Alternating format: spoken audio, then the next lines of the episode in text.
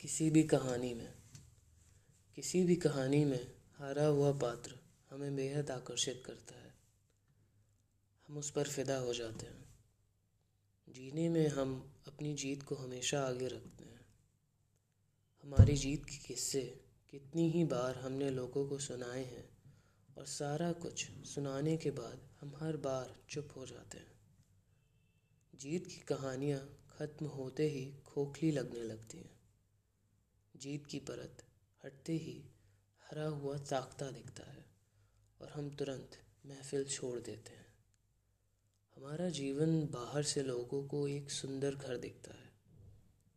इन्हीं सुंदर घरों के स्टोर रूम में कहीं पीछे की तरफ हमने अपनी हारें छुपा रखी हैं।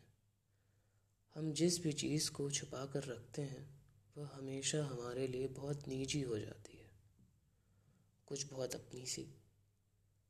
हम सभी बहुत बार हारे हैं।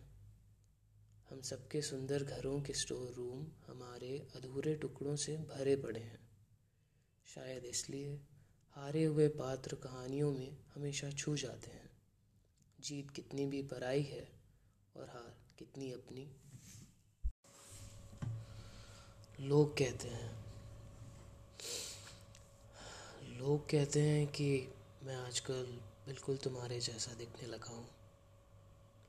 यह सुनते ही मैं देर तक आईने के सामने खड़ा रहा और फिर सोचा, मतलब तुम इस वक्त जैसी दिखती हो वैसा, या तुम जैसी दिखा करती थी वैसा।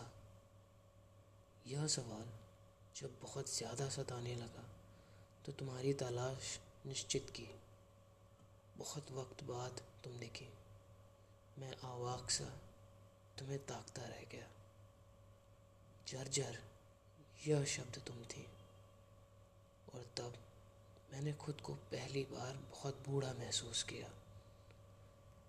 कितने साल बीत जाते हैं ना, यह सोचते हुए कि बस कुछ वक्त बाद सब सही होगा, पर असल में सब सही कभी भी नहीं होता है।